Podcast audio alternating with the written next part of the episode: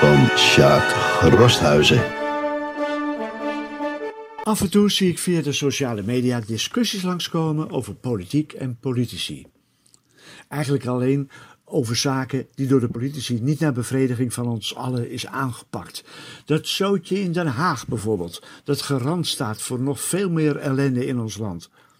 Er zitten niet alleen miskleuners in de Hofstad, maar zelfs in Horen. Deze week nog las ik over dat stelletje dat het hier voor het zeggen heeft en er een geweldige puinhoop van maakt. Soms probeer ik het ook eens. Ongenuanceerd uithalen naar elke politicus waar die zich maar vertoont. Schorremorrie, dat alleen maar aan zichzelf en hun vriendjes denkt en de rest kan stikken. Ik heb dat eens uitgetikt en ik kwam met moeite tot twee alinea's. En toen vond ik het wel genoeg en ik heb de alinea's gewist, even geglimlacht en een kop koffie genuttigd, alvorens me aan een stukje serieuzere tekst over de politici te wijden. Ja, het zou wel wat geweest zijn dat ik dat scheldstukje nog had gepost ook. Commentaar gegarandeerd en hoogstwaarschijnlijk van allerlei soort. Er zijn mensen die daar een soort humor in zouden vinden. Ha, die Sjaak toch. Gelukkig weten we beter. Er zouden ook serieuze commentaren verschijnen. Commentaren waarin dat schrijven verontwaardigd zou worden afgekeurd.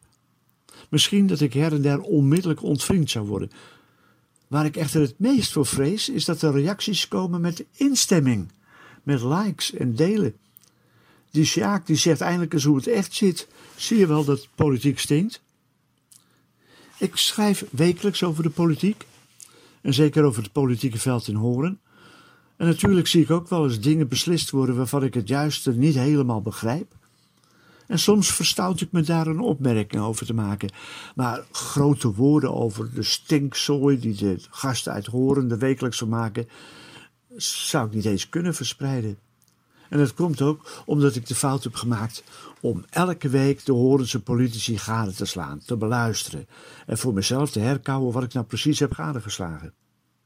Ik herken alle Horense politici met de ogen dicht en het is vaak voorgekomen dat ik voor, tijdens en na de vergaderingen een vriendelijk knikje of zelfs enige woorden met hen wissel.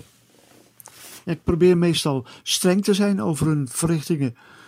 Politici dienen oprecht te zijn, werk te maken van hun werk, de stukken te kennen en vooral een hart te hebben voor de stad met de ruim 73.000 inwoners. Weet degene die er een rommeltje van maakt, zijn of haar stukken niet kent, of er maar wat op los wauwelt. Verdoemt degene die slechts voor eigen gewin en dat voor vriendjes beslissingen neemt of tegenhoudt. En geloof me, ik heb dat soort mensen nog niet aangetroffen in Horen. Ik ben het niet altijd met hen eens, maar ik vertrouw ze. Ja, best wel naïef, besef ik. Wanneer er azijnzeikers via de sociale media afgeven op Horense politici, dan vraag ik me af of ik zelf dan een slecht mensenkenner ben. Maar wanneer ik echter in een volgende vergadering een bedoelde slechte politicus weer waarneem, dan zie ik eigenlijk alleen maar mijn eigen beeld bevestigd.